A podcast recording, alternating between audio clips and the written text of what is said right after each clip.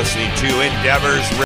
Hello, and welcome to another episode of Endeavours.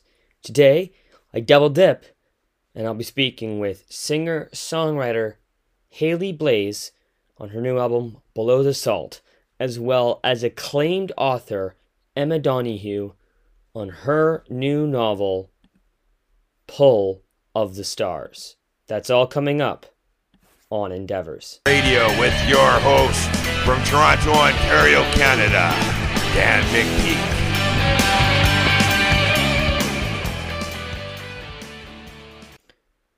Well, hello there, and welcome to another episode of Endeavours. It's Sunday. Yes, I know. I worked 75 hours this week and basically slept all day yesterday. Uh, so, this is me putting up the episode a couple of days late. Uh, there will be a little of a ripple effect. So, instead of Monday, Wednesday, Friday next week, we're going to have Tuesday, Thursday, Saturday. Uh, and then the following week, I should be back to two episodes a week. Speaking of two, I have two great guests on the show today. Singer songwriter Haley Blais and author Emma Donoghue. Haley Blais is a singer songwriter currently based in Vancouver. In 2018, she found great success with her EP, Let Yourself Go. She's following that up with her f- debut full length studio album, Below the Salt. And she got some help on this record from some great producers, the band Tennis as well as Vancouver artist Louise Burns. The album has been described as a coming of age album that doesn't actually come of age. The single on it is called Rob the Original, and Haley talks about how that song title was inspired from an entry on the Wikipedia page for E.T., uh, which is one of her favorite movies. So, the Below the Salt is out now as of July 25th, and on September 13th, uh, there will be a celebratory live stream by Haley to celebrate the album's release. Proceeds from Bandcamp sales will be donated to Hogan's Alley Society. This is my conversation with singer songwriter Haley Blais. How's uh how's the quarantine life? You're looking at it in the Yeah. room, drinking coffee on Yeah. the laptop. Pretty, pretty much it. Sounds about right. Um, you know, I was I was reading the um the de- the description here of of your music, and it describes you as defiant, screaming to your pillow, bedroom pop anthems. Love that. How would you describe what bed? What do you think bedroom pop is? I was actually talking about this to someone the other day, and to me, I think it literally, for me personally, literally just translates to the fact that I made music in my bedroom. And I think that's probably what it is, Okay, yeah, right? Like you're just sleepily on your bed and everything's spread out on the duvet. and like you're trying to get the mic stand to like balance on the bed, but it's a bed. That's what I'd say. What what does uh, a place like a bedroom? What does that do sonically and acoustically for your music? Oh, as a sound engineer, I I don't even know. I would think it softens and like dampens it, but I usually am like a reverby girl, so maybe that's not the best. I mean, this album was not recorded in the bedroom, but anything prior was kind of DIY'd. So Is is there a certain philosophy though uh, attached to that as well in terms of how something sounds stylistically and, and, and how it's recorded?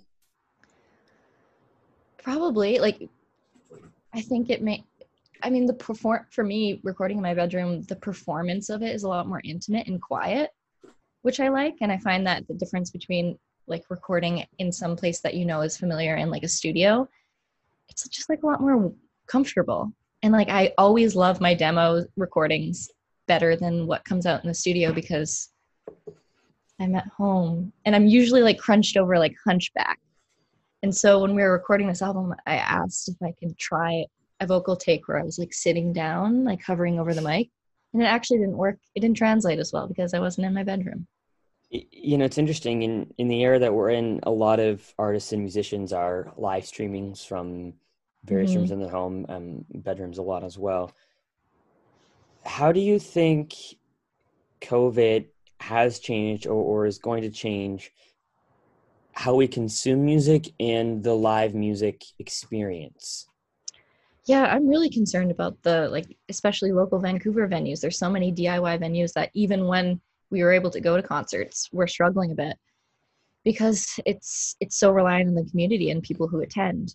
So I'm very interested to see and hope that they thrive throughout this and are able to bounce back once we're hopefully able to go back to concerts again. Um, but yeah, I mean, I haven't really dipped my toe in too much of like the live streaming and stuff, but I mean, I love, I'd love to the reality of like going to a concert from your bed or like sit down concerts. The the introvert in me loves that idea, but the musician who is building a career off of live music and concerts and people listening and attending her shows is scared for it, for sure.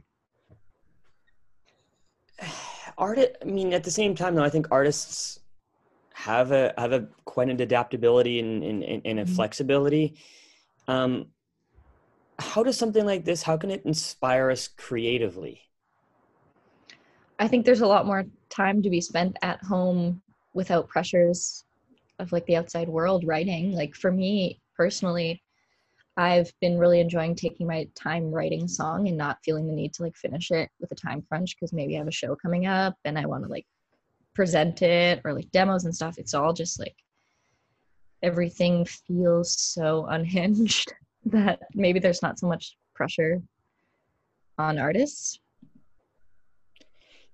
you you you talk about um in in your songs you know the this idea of can i become what i think i am um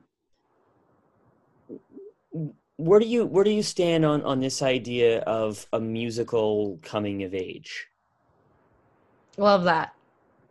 Like a literal musical? no just like you know i mean hey if you don't write a musical called you know come as you are i, I guess you know No, um I love that idea. I mean, I think all of my music inadvertently is kind of like this nostalgia based genre that I'm I mean, there's only so many times you can come of age, but I like that you can do it whenever you want. It's timeless. we are, you know, now that we're in the 2020s, hard to believe, but Mhm. we are. The 90s is having a bit of a revival and a bit of a nostalgia. We're we're revisiting a lot of those shows again, a, a, a lot of that music again. Mhm.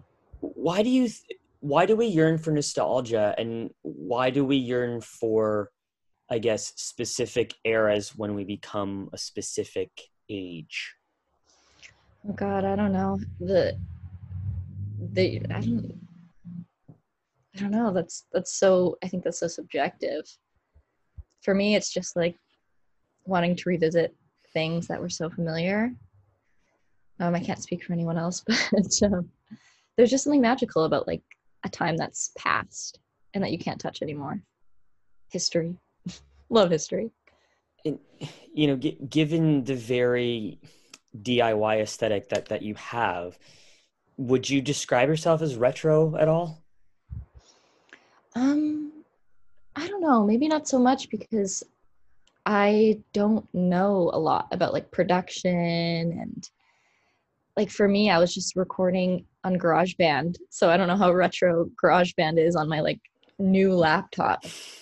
I wasn't too ahead of the times of like innovative ways to create cool sounds or like to produce music in unique ways I was pretty straightforward. I mean, I picked the ukulele to write my music on initially, like with the, the easiest.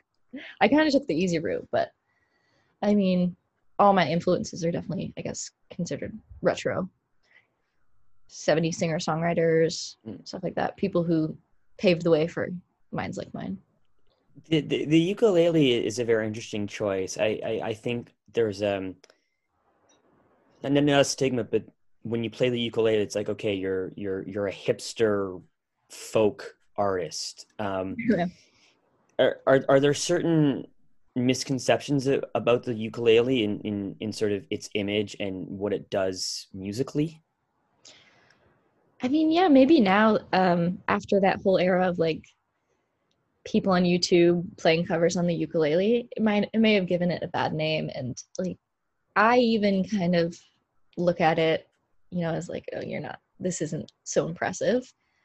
But I mean, with every instrument there's like a master of it. So there's probably people who are I know there's people out there that are just like masters on the ukulele and they use it and it's such a beautiful art form when you can do it right. But I think I just kind of took the easy way out.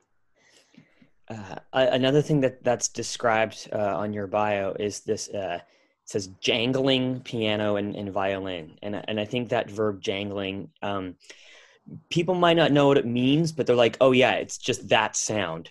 Yeah. Um, you know, uh, how how would you just sort of describe the, the musicality of, of something that that jangles?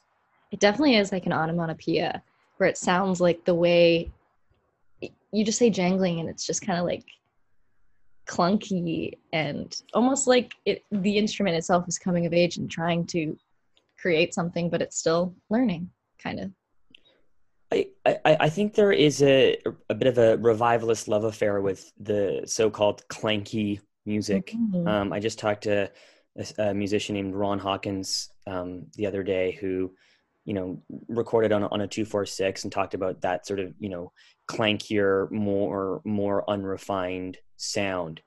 Um, What is this sort of the, this un, you know unproduced or, or you know more more natural DIY aesthetic in, in terms of sound?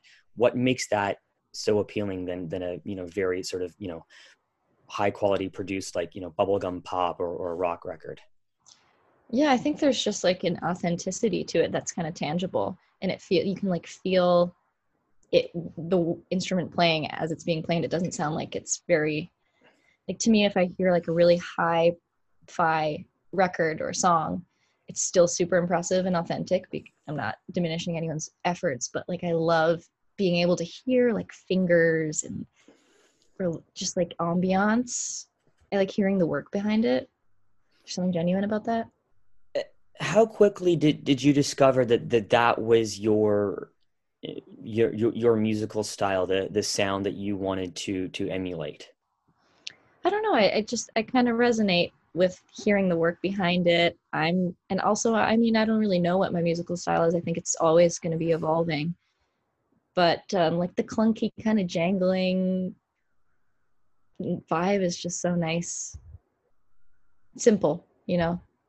for for you is it is it as much about the process as it is the the end result is is is there a beauty in the the actual workshopping and, and creation as as to as well as the final output Oh, totally. I think that's the most fun part is being able to like the process of writing songs and getting excited about them and the just the prospect of what it's going to sound like. I think is so exciting to me.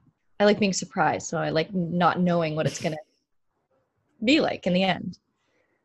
Your, your your new single the the one that's streaming right now um is rob the original uh, which flood describes as an empathetic single balancing concern for mental health with guitar and piano led instrumentals brimming with positivity. Uh, where did where did that song start for you? The demo version of it and the way I initially wrote it was very mellow and brooding and dark, kind of like the way the lyrics it, it really was just parallel to the lyrics. But when we were producing it, we brought in Pat and Elena from tennis and they added like these really cruising kind of positive sounding instruments over it, which I, I really like the contrast between the message of the song and the intent of it with like these these summer vibes over it. Um, I like the contrast with that, and I really like the way it ended up because it's kind of like, oh, this sounds like a fun, nice summer song, but if you listen to it, it's sad. you, know, many many musicians will you know oversee every aspect or, or do everything themselves especially as an indie musician what is the importance of collaboration for you and, and bringing in those outside voices? Yeah this was this album was the first time i had brought in like external collaborators that actually took a look at my song songs plural and were like let's change them. So i had to give up a little bit of like creative freedom on the way i wanted the song to sound whereas before i'd be like took it to my bandmates and we kind of just fleshed it out and didn't try anything too drastic. So i thought i was going to be scared about that and for the first few like hours i was i'm like oh good they're changing my songs but i think there there's a lot to be learned from that and i love it now. Like i love bringing in actual producers and not me flailing in the studio being like sure that sounds good you know there's i learned so much from it so i think it's really important you know the the flood talks about the the song being a, a, a, concern for mental health. And that's something we're talking about more especially in times of quarantine and, and self-isolation and, and, and covid. Um, why for you was that an important subject to, to touch upon? I just um, it's based on a friend of mine so i just it's emotional and important to me and i wanted to write about them and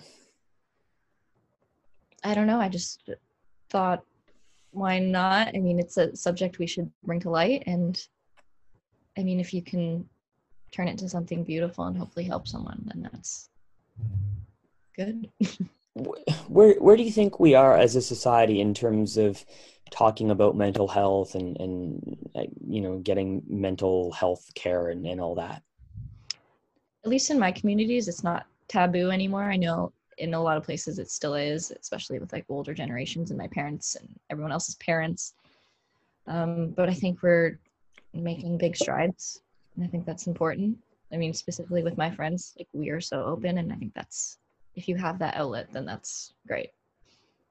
What do you what do you think causes the, the, the younger generation to to be more open like that? Does does you know is it the fact that we were you know so used to the internet and technology at young age just, are we exposed to more or or is there you know is there something within our, our genes that that make us more more willing to to talk about these issues? It's probably uh all of the above. I think definitely like having the internet to reach out to talk to people. I know that even just like talking to people on the internet is a lot fr- more freeing because there's a vulnerability in it but also it's not like sitting down your friend and talking to them face to face, which is still important. But like, at least for me, it's uh, there's like a prote- there's a protective layer, so vulnerability is easier. I think. Does does vulnerability make for good creativity? Definitely. I don't think I can write a song unless I'm like fully into it. And a lot of my older songs are like fake stories that I make up in my head because um, I really love Andy Shauf and I think a lot of his songs are like fiction based, conceptual. Um, but something I'm trying in the last like couple years is to be really vulnerable and write about my own experiences, which is super cathartic. You know, Vancouver can be a very stifling city at times, and uh, you know it can be. It was for a while very saturated, especially with the you know the the the the, the indie songwriters. Mm-hmm. But it's I think it's changing. How how do you think being based in Vancouver, um, in such a diverse but such a you know kind of closed city in, in, in many ways has has affected you, your songwriting? Um, yeah, I think that there's just so many different artists making such cool music that's there's so much variety that it's really inspiring. And then also being a part of different bands myself. I'm in a band called Babe Corner, and I play bass in the the lead singer and guitarist. It's her project. Um, she also plays guitar in my band. So there's just like a lot of cl- crossover collaboration, and just getting to know other artists. I think is super important. And hearing their music, it's just inspiring to be in a community where everyone's kind of working together to achieve the same goal. Your uh, Rob the original is is the single um, off of Below the Salt.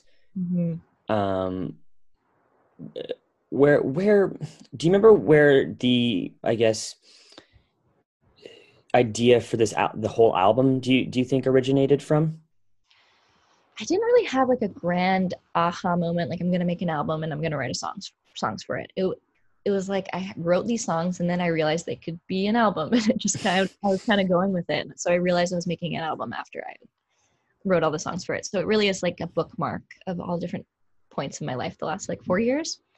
So that's cool. It's more like just about it's like a timeline for me to look back on. There's nothing um too big of an idea behind it. How how would you describe your writing process? Are, are you a lyrics first type of person, or do you find that you write the the melody and then the words? they kind of come together at all t- at the same time at least like maybe a chorus or a verse and i'll work around it. I don't think i'll ever write a lyric that's without music behind it first like maybe a poem or something like that. Um it all it all kind of comes to me but i'm not opposed to the idea of changing it up. I'm always learning new ways to write songs so. You you, you mentioned tennis, um, who were uh, involved with this, but also you had uh, Louise Burns uh, help you out on, on the record. What what did someone like her and, and, and her pedigree bring bring to this record? it was awesome having her on. She's such a cool person in, in the studio, especially like for me, where I'm not used to having producers too much in the studio. And we, she was the one I worked with the longest. We were in there for about a week and a bit. And her kind of take to the songs was to make them a lot more dark and drony. And kind of, I think she has a lot of 80s influences that she wanted to input into the songs, which I really like how even though there's two different producers on this album or groups of producers, it's really cohesive weirdly. And I was kind of afraid that like having tennis who's kind of more a lot of their songs are just like they have more of an upbeat brightness to them and Louise brought the darkness. So I, there's the yin and the yang and it worked together really well.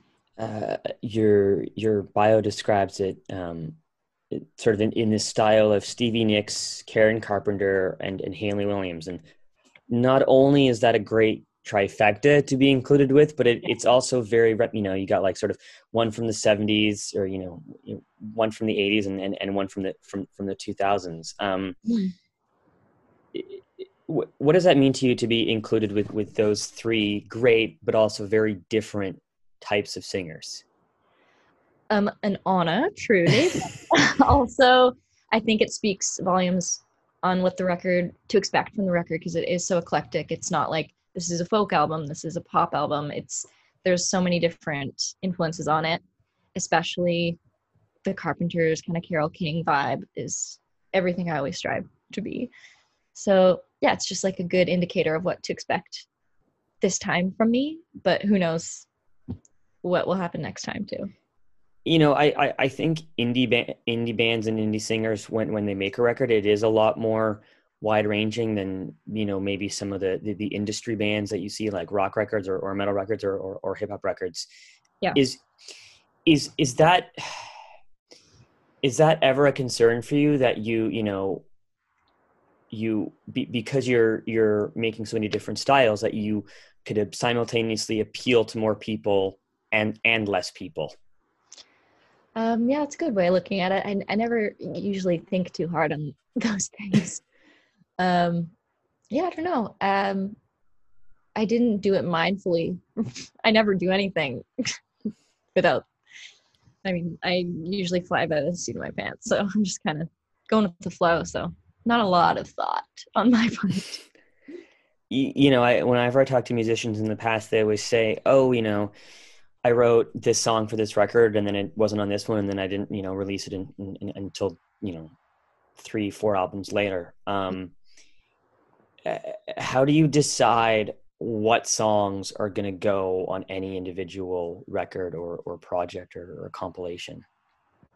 I guess you kind of just know, at least for me, you'll just know that this is right for this one. And there are definitely a lot of songs that I'm sitting on just to see if they've reached the final form. Because a lot of them might not just might not be ready or like there's potential there and you just you know that and you see it Whereas all the songs on Below the Salt, I'm like, this, I don't think they're to get any better or worse. They're kind of just where they need to be, and I need to let them go. How different are the the, the final forms of songs um, versus you know may, maybe a first draft or, or, or maybe a first recording? Sometimes not different at all. Sometimes miles apart from where they began which I and I love the journey of making a song and especially this time around with this album having producers come and collaborate seeing like an embryonic song become like an adult and it not taking the the road you thought it was going to take for example too good the first single i released was just like an organ ballad and it was a 30 second snippet and Pat and Elena heard it and they were like, let's make this like a Kate Bush pop anthem song. And I was like, okay, let's try it because I don't see that for it. But so it's all about just trial and error. It's interesting you mentioned the organ because I think that's a very old instrument, an old school instrument that's definitely making a comeback. Um, I, I, I, think in, in, in, certain music circles, um, along with the trom uh, along with the trombone i've noticed there's there's been mm-hmm. a lot mm-hmm. more like um, like brass infused uh, uh, uh, bands now what what what do you like about the organ and, and what does it bring that that maybe a, a, a piano for example can't do well there's such a holiness to it and like a richness and it's just such a unique sound and once you hear it it's so distinct and it can it can be the only thing that's playing and it's the only thing you need to hear. I think it's just a special sound to have sonically in your ears at all times. Uh, uh, now, I, this is interesting. I, I, read that the the name of your LP, uh, "Below the Salt," mm-hmm. comes from ET. Is that true? Um, no, Rob the original does. Oh, okay. Below the Salt is just like a phrase um, when back way back in the good old days when salt was priced as gold, and if you couldn't afford it, you sat below the salt and that meant you were just a normal working guy and that's me. I'm not rich. Um but so are are you are you a fan of et or do you what what was it about that film that that made you want to use that phrase? It's just it's my favorite movie of all time and rob the originals from like a wiki. It's it's a deep cut. It's not even from the movie itself. It's just something that steven spielberg said about the movie. So it's just like way convoluted. It's like how you get to a weird nickname from like so many different nicknames. So i don't know. It's just paying tribute to it in like a small kind of easter egg way for me. People people are still nostalgic about that movie and it's you know almost 40 years old now. Hard to believe. Mm-hmm. um do you remember the, the the first time that you saw it and and why you think it stuck with you i don't remember the first time i saw it i know i watched it a, a bunch as a wee little baby. But the first time I saw it and it stuck with me was when I was 21. And it was like a catalyst for me of things that I would become obsessed with because I never really was like a big super fan of anything as a kid, other than I guess probably like Britney Spears, but that's just in our DNA. Um, so just having that thing to grasp that anchor for me when I was like moving out of my parents' house and going out on my own, it was really special. So it just stuck with me. It's kind of like an identifier for me too now. Well, and you know, it is a movie about childhood and, and, and coming of age. And mm-hmm. did, you know, did, did that resonate with you at all, especially because you talk about this album being, being a coming of age of sorts? Yeah.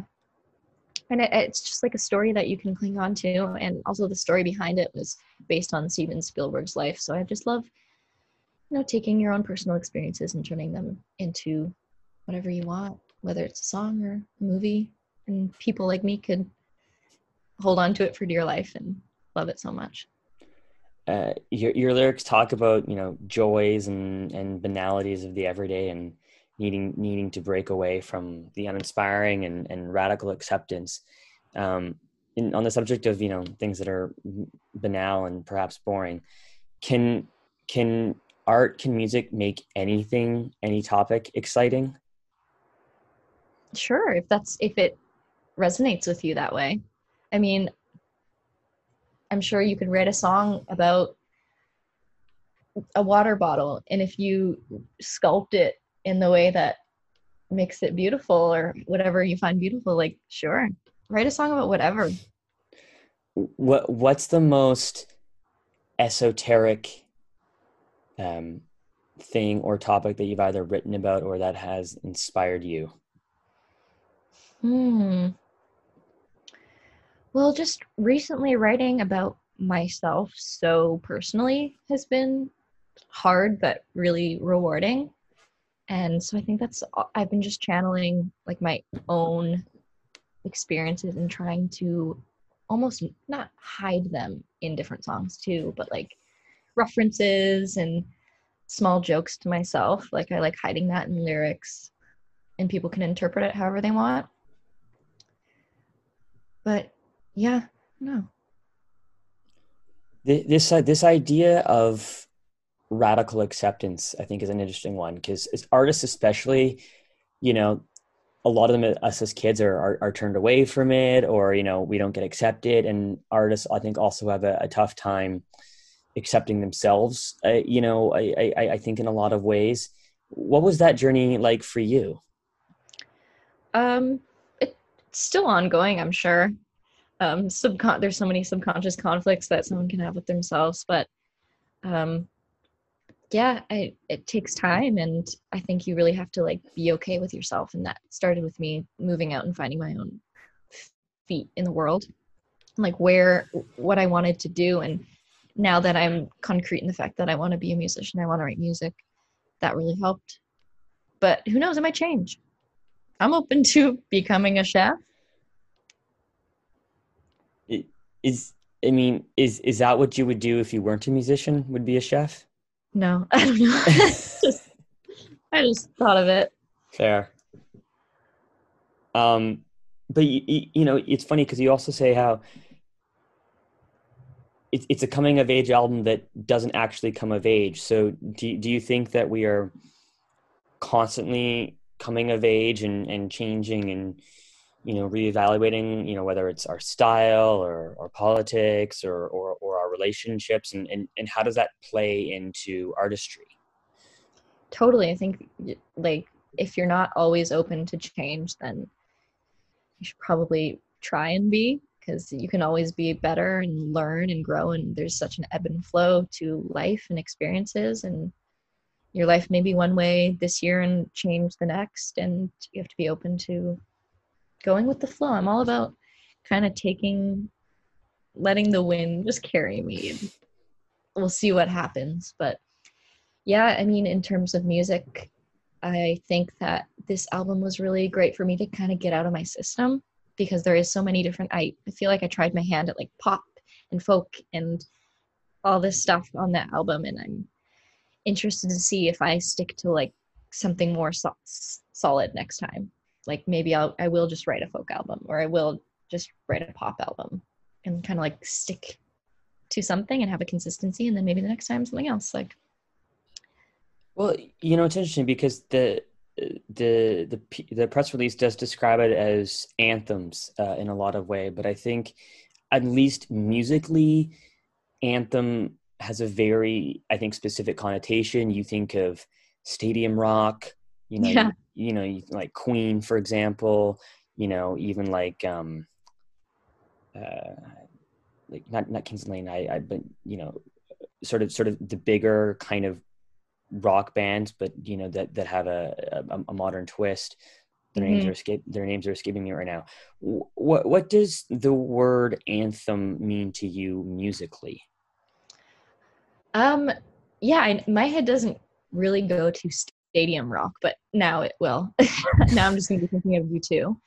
Um, I think it's just kind of like maybe like a flag for a certain experience or something like a, a an innocence anthem or something like it's like a signifier for whatever you want it to be and it, it, it embodies that emotion completely or whatever you're feeling. So if it's like a heartbreak anthem, like anthem is just like that chapter of your life.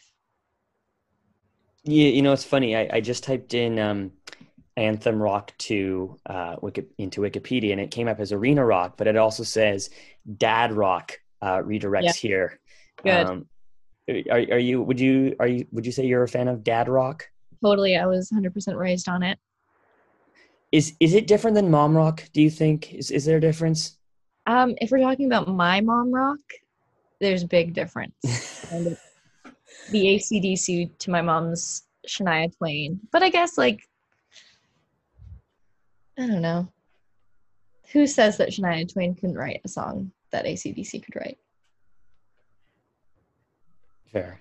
Yeah. Because it's funny. I, I was always told that I make dad jokes and listen to mom rock, and Oh, that's you know, good. I was ne- never entirely sure what that meant, but you know, uh, I, I I guess I uh, you know I, I guess I have an idea. Um, you know, th- this album comes out uh, in actually uh, j- just a few days. Mhm. Um, given that you that you can't really go on tour right now, uh, how hard is it going to be for for the promotional side side of of a project like this?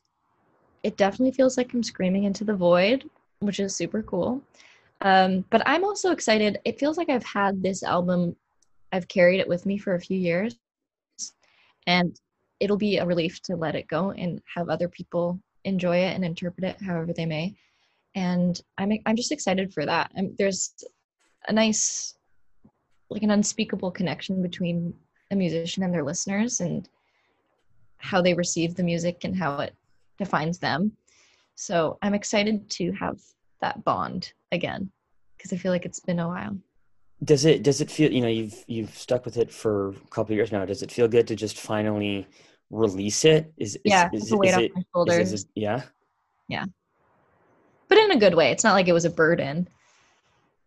Uh, how how quickly do you move do you find you move from one project to the next like once the project has actually been released how quickly do you stay with it in terms of like touring and, and promoting before you're ready to make the next thing Oh, I'm very impatient. I'm already.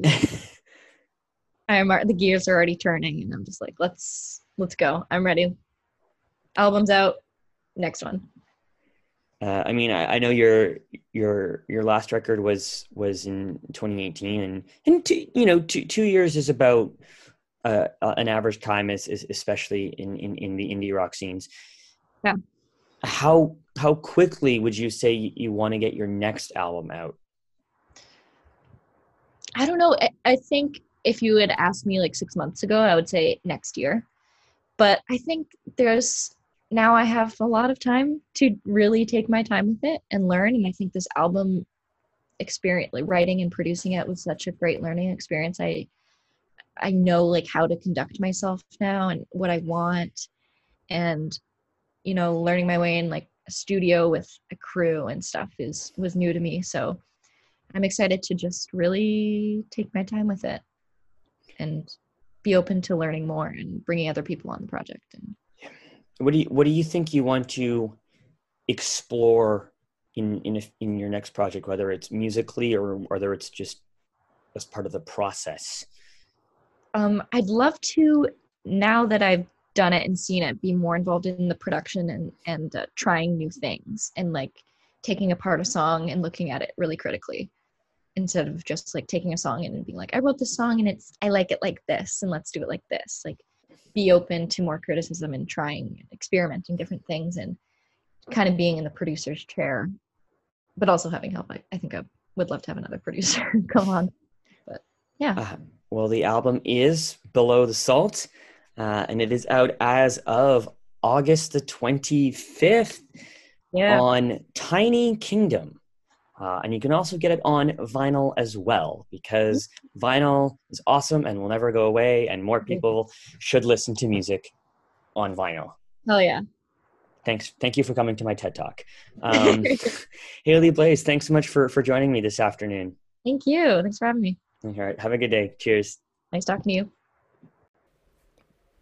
And once again, that was my conversation with singer songwriter Haley Blais. Her new album, Below the Salt, is out now, and on September 13th, she'll be having a celebratory live stream in honor of the album. Well, from music, we move over to books. And Emma Donoghue is perhaps one of the hottest authors around. In 2010, her novel Room was a finalist for the Man Booker Prize and an international bestseller. She recently adapted the book into a film of the same name, and for this, she was nominated for the Academy Award for Best Adapted Screenplay. The film itself won a Best Actress Oscar for lead Brie Larson, as well as receiving several other nominations, including Best Picture. It also won nine Canadian Screen Awards, including Best Motion Picture, and seven Irish Film and Television Awards, including Best Film. Brie Larson also won the BAFTA for Best Actress. But Donoghue got her start long before then. Her 1995 novel Hood won the Stonewall Book Award, and 2000's Slammerkin won the Ferro-Grumley Award for lesbian fiction, and she is a 2011 recipient of the Alex Awards. Her other novels include Stir Fry, Life Mask, Landing, The Sealed Letter, Frog Music, The Wonder, Akin, and Pull of the Stars. She, in addition to her screenplay for Room, she also wrote the screenplay for 2001's Pluck. After releasing Akin late last year, she has come up with a new book, The Pull of the Stars. And what makes this interesting is its release date was actually pushed up because the novel takes place during the 1918 influenza pandemic in Dublin, Ireland. And the main character also happens to be a nurse. I spoke with Emma Donoghue last week about the ironic plotline that it has, as well as anthropomorphizing non human characters, and how she got a handle on all that medical jargon. This is my conversation with Emma Donoghue. How's life in, in Toronto? Uh, London, actually, down the road in London, Ontario. Oh, you're in London. Yes, that's right. Um, yeah. How's the uh, how's the quarantine life treating you? Oh, it's fine. You know, this was quite a good place to go through it because the roads are quite broad and it's not too crowded. So we never felt we were trying to fight our way through the mobs. Fair. You know, it's it's funny. I um I first reached out to to your publicist to to interview you about Akin, and then here you are six months later um, with with another book. Um, that's, it's it's indecently quick. I agree. it's like Irish twins. That's the word for it. We two babies in a calendar year. yeah. Um, how were you able to to to pull off this this book uh, within such quick succession well, of your previous one? Um, in a way, I always write my books pretty quickly, but it's it's just that the publishing process usually takes a long time. You know, there's there's a queue and you have to join it. But in this case, um, the publishers had scheduled it for next spring because of the Trump election. You know, this autumn they didn't want me publishing in this autumn season. It's always hard to get people to focus on fiction when there are political dramas going on. so they said, "Oh, we'll put it off till next spring." Um, but then um, when I delivered the you know the finished manuscript in in early March this year, they said, "You know what? Uh, there's a pandemic on. This could be part of the conversation." um, it seems a better time to bring it out in July. And I was like, can you do that? Can it happen that fast? Apparently they can. You know, it's interesting with with everything that's happened in the world in the last six months. The the pandemic of 1918 has definitely received a renewed interest and a renewed look. Um, as someone who wrote about it, what similarities do you see between what happened then and what happened now? Yeah, I've been delighted to see people pay attention to the, the flu pandemic of 1918 because it's it's a weirdly forgotten world event. If it had happened on its own out of a quiet sky, you know, um, it would have been very memorable. But it got kind of overshadowed by the, the lingering horrors of World War One. Um, so, so I think it was a hugely important event. And once you start talking to people, they've very often got a, a relative who died in it or stories of the fear of it.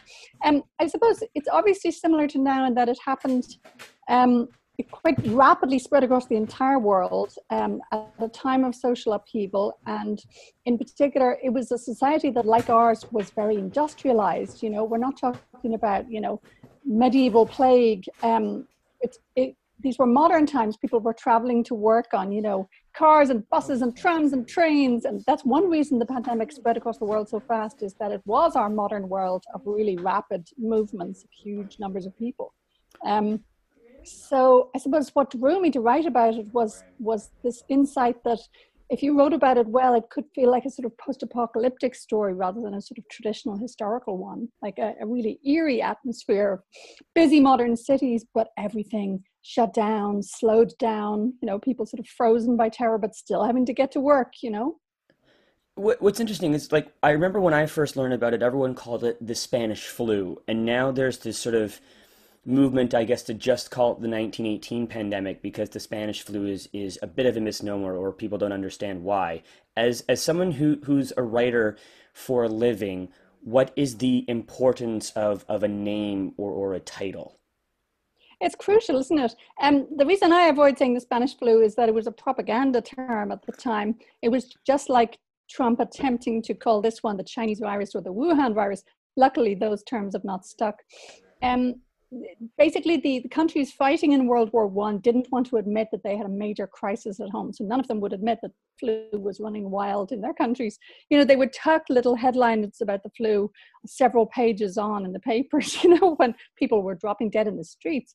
Um, but in Spain, they were neutral, so they had no particular, you know, um, propaganda to to to issues. So so other countries started calling it the Spanish flu. Yeah, it seems to have begun in Kansas, as far as we can tell now. And you know, again, like with the coronavirus, it, it hit some parts of the world much harder than others. It was worst in Asia and Africa, in fact. Um, eh, Ireland, it wasn't particularly bad as as these things go, but um, because Ireland is where I'm from, I decided I'd set my story there to try and um, you know, be as authentic as possible. And I thought I would set it in an inner city hospital. And what I didn't realize until after COVID was that that that gave me a chance to emphasize how much um, pandemics you know, hit the poor harder, basically. There's nothing equalizing about them. There's been such an obvious, you know, divide between those of us who've been able to stay home and work online um, and those who've had to keep going out to work. Um, and, and the same thing back in 1918, you know, basically the, the poor never get to stay home and keep themselves safe. Well, you know, you said it in Ireland, and especially in, in that time in Ireland, there was a lot of stuff going on. You know, I think it was only what four years uh, four years away from the from, from the revolution. Um, mm-hmm. As as as an Irish person, what what fascinates you about that particular time in in Irish history? Well, what amazes me is how fast things changed. Um, because you know i think my own ancestors are fairly typical here i think my grandparents were really getting on with trying to earn a living and survive around then and they would have had no particular feelings about the king or no particular objections to being run by britain as part of the british empire um, and so in 1916, when there was our very small sort of six day rebellion, I think most people were like, what are those messers doing? You know, troublemakers, terrorists. Um, and yet, as you say, four years later, the country as a whole was demanding to leave, demanding to be separate. So clearly, people went through some amazingly fast shifts there without any benefit of social media, you know. Um, so I liked analyzing the way that maybe the war and, and the flu pandemic as well, basically when you have things going crazy all around you, people can actually change their minds faster. So we saw that, say, with, with Black Lives Matter this spring. You know, there have been cases like George Floyd's for years, and I've always sort of noticed them, and then life moves on. But this time, because of the pandemic, we were we were all in a in a state of mind where suddenly major social changes seemed possible. Your, your, your main character uh, in Pull of the Stars is a nurse that's just about to turn 30. Um, as someone who you know reached that plateau not too long ago, what what was it about that age that, that you thought what was appropriate to, to tell this story? Sure. I mean, even now it's a bit of a milestone, isn't it, Dan? You know, Yeah. um, even if people say like, "Oh, 30 is the new 20" or whatever, you know, everyone notices when they when they turn 30. It's not like reckless youth anymore. Um, and I think I wanted to, I wanted her to turn 30. Um, in I wanted her to be able to get a vote. They would have a vote literally just a few one month later, and they gave the vote to women over 30. So I liked the idea that she would be of that generation who were 30 then, but also she'd really be counted as a spinster if she wasn't married at 30. So I wanted her to have to think a lot about like herself as a, a political agent for the first time if she had this new thing the vote, and also to think about herself as like, okay, what if I don't get married and have children? What do I count for then in Ireland, where there was such pressure on women to have so many babies, to you know prove Irish women and good wives to their husbands and good Catholics above all. I mean, you know, my mother's a, a later generation, but she still had eight of us. You know, that's the kind of thing that unfettered Irish Catholicism led to. And I'm the eighth, so I can't even really wish she hadn't. Um, but um, but it was a very strange, you know, culture of of sort of a very pro-natalist policy, and so I was interested in what a a childless spinster might find uh, to do with her life in that kind of situation. And, and and the fact that she was a nurse and you know uh, being a, a frontline worker today is uh, is getting all the praise and as well they should. But what what did making her a nurse and sort of working in the ward during the pandemic? Uh, why was that important? Do you think for for the story you wanted to tell? Um, yeah, nurses get so much of the praise, and yet they don't necessarily get the safe equipment, the time off, the money. You know, it's a much praised profession, but I think it's always been a kind of a interesting um, halfway point. You know, nurses have expertise, but not necessarily that much power, and we value them, but we see them as a kind of an extension of the traditional feminine role. Um, so. Um, I think back in 1918 in particular, nurses had less sort of professional confidence than they would have today. They had to ask the for pretty much everything. And even in, in I've read you know, guides for nurses were written by doctors.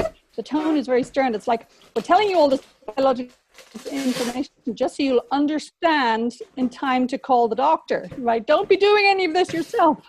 Um, so it's it's a funny, you know, they're clearly afraid of nurses getting too um, taking up too much power within their roles. So you know, I call her Julia Power, ironically, because really she has very little power, except that because things are are you know rather out of control during the pandemic, she finds herself in charge of a ward by herself for the first time. So I like the idea that although it's usually a very strict kind of Victorian hierarchy in every hospital, suddenly things would be a bit more open because so many people are out sick or dead. So suddenly she'd find herself a bit more able to make the kind of um, you know informed but still instinct based decisions that you know the readers are wanting her to make.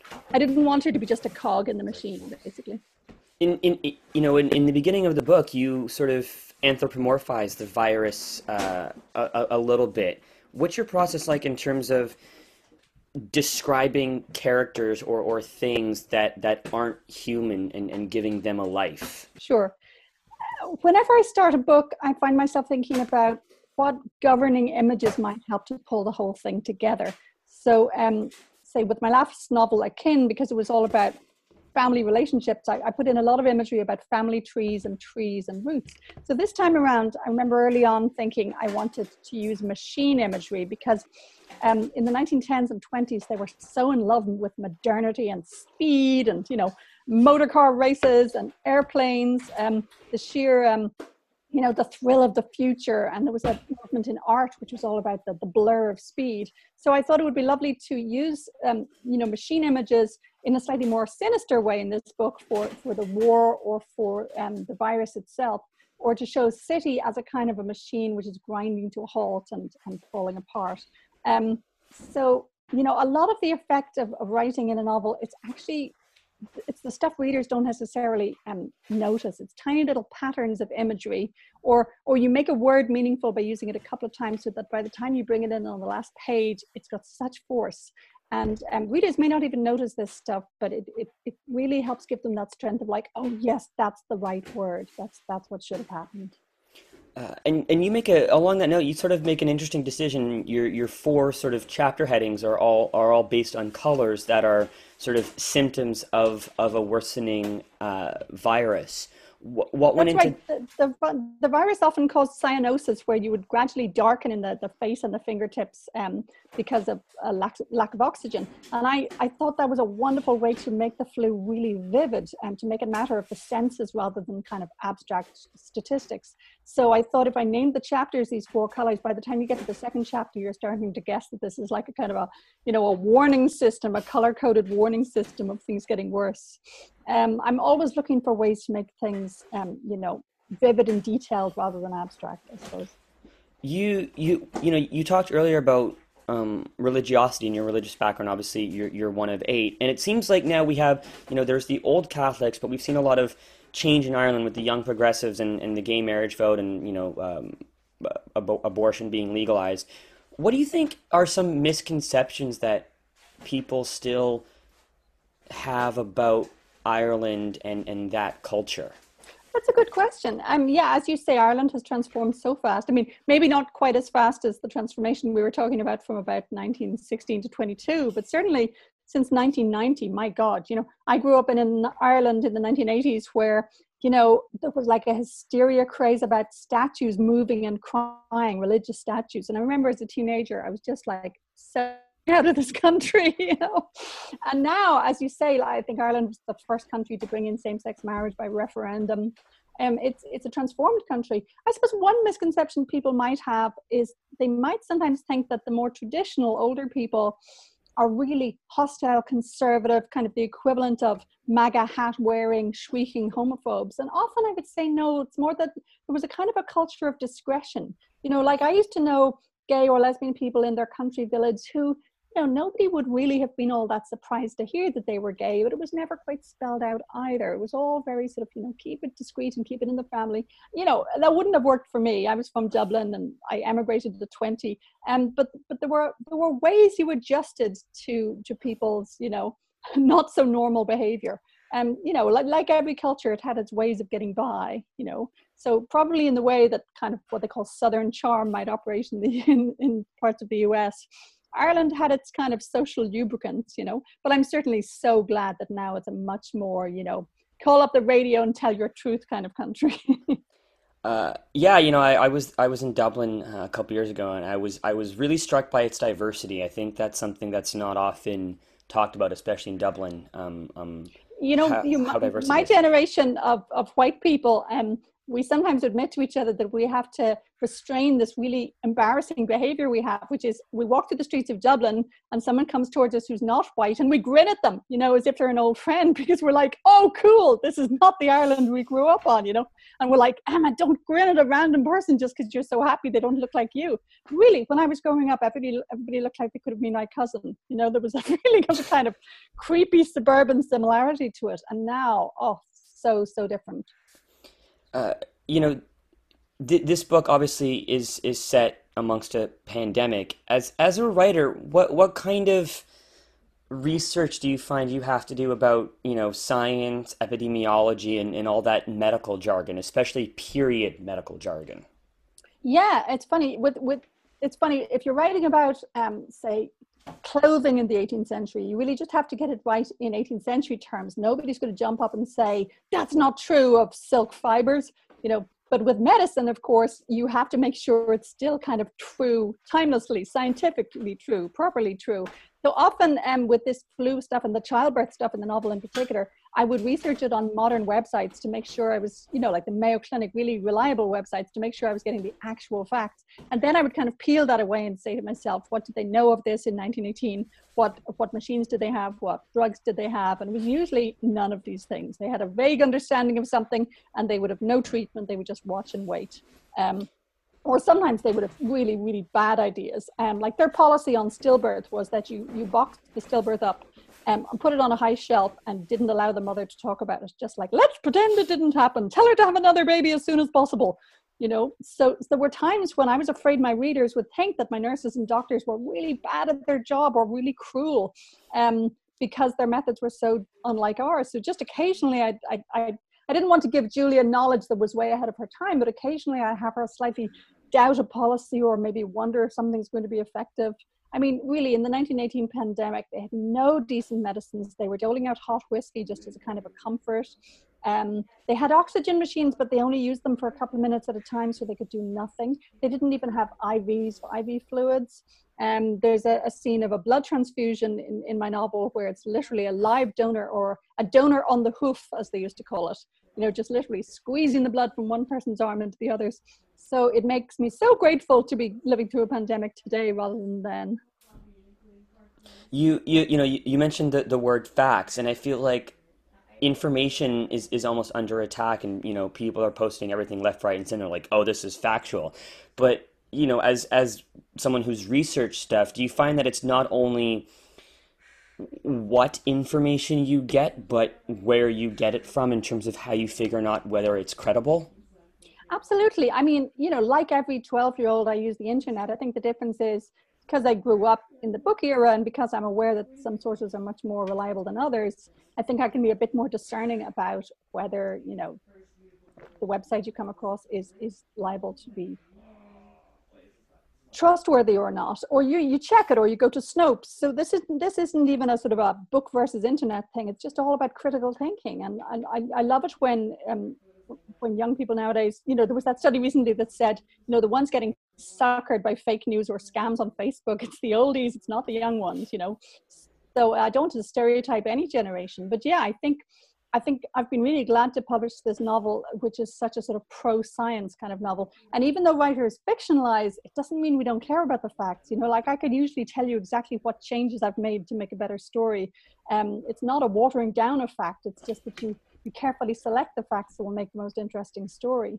Um, so yeah, I think this is it's, it's a crucial era to emphasize fact even in your fiction.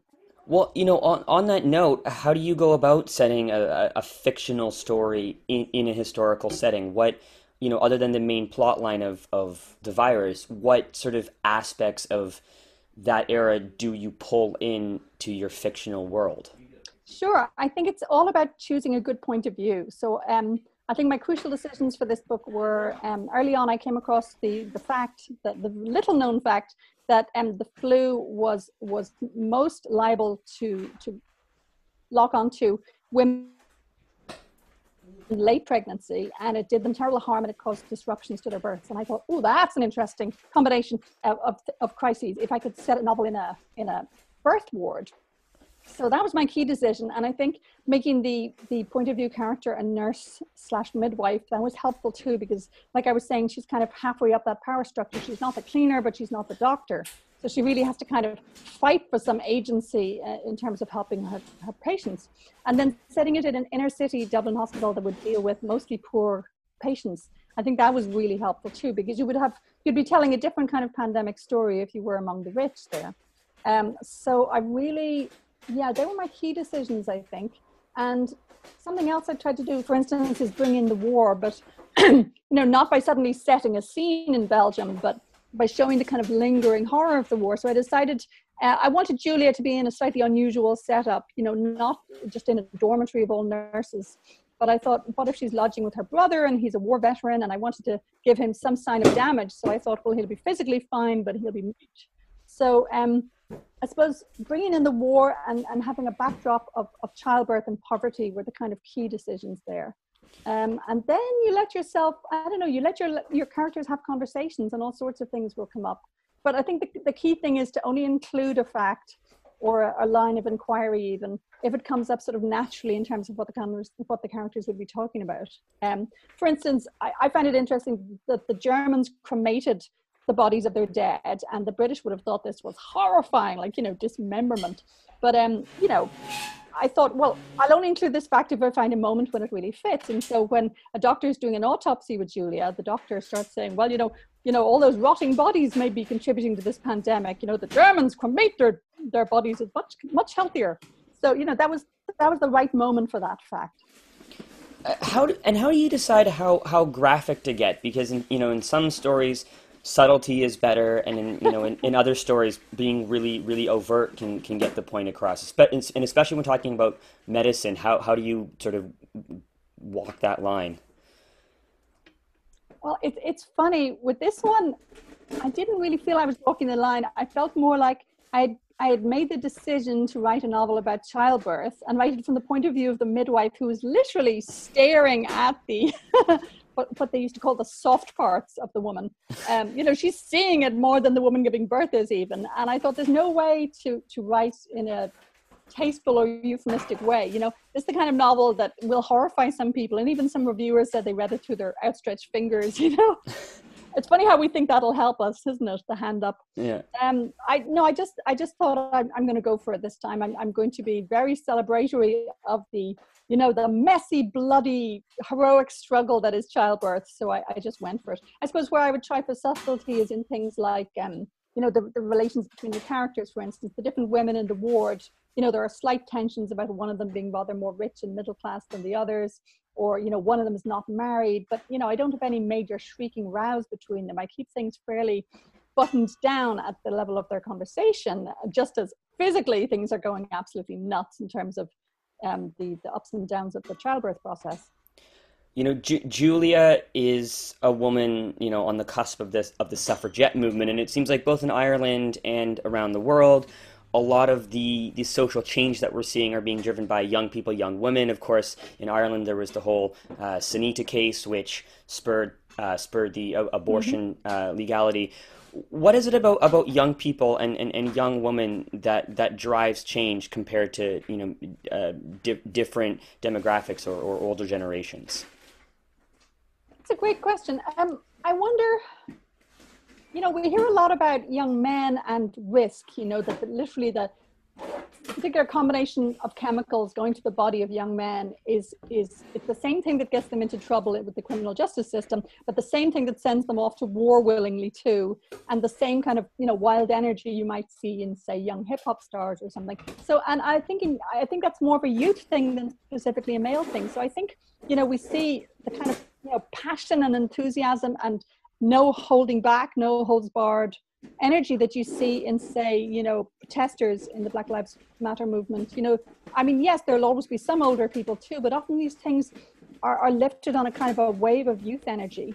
And you know we tend to mock people doing um you know online only activism. You know it's easy enough to to to um to um to click. It's easy enough to to just confine yourself to signing petitions. But often things start online and then they move into the streets. And I think this has been an extraordinary year in terms of youth activism. And um, Greta Thunberg and, and climate change activists, that's another example of where young people seem a bit more able to just, you know, cut right through the fog and say this is what matters now rather than being kind of cautiously balanced in their in their political agendas.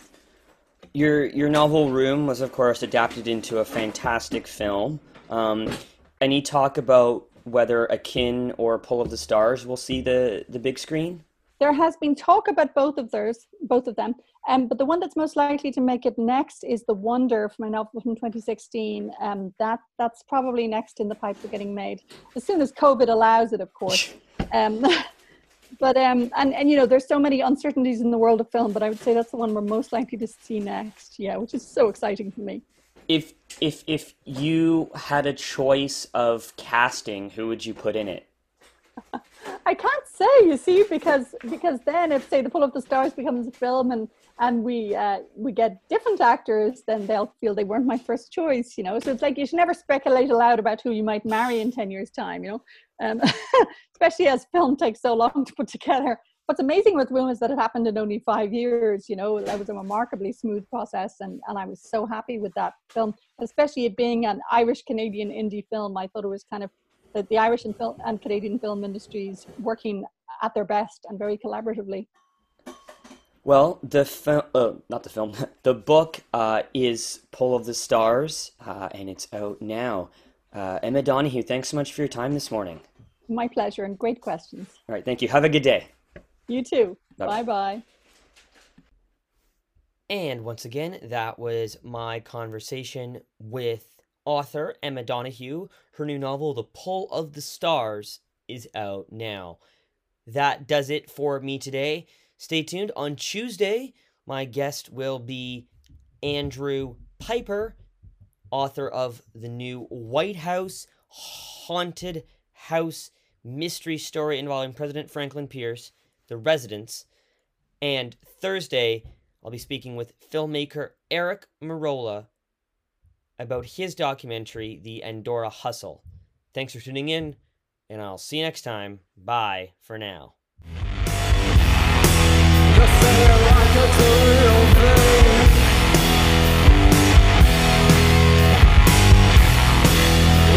like it's a real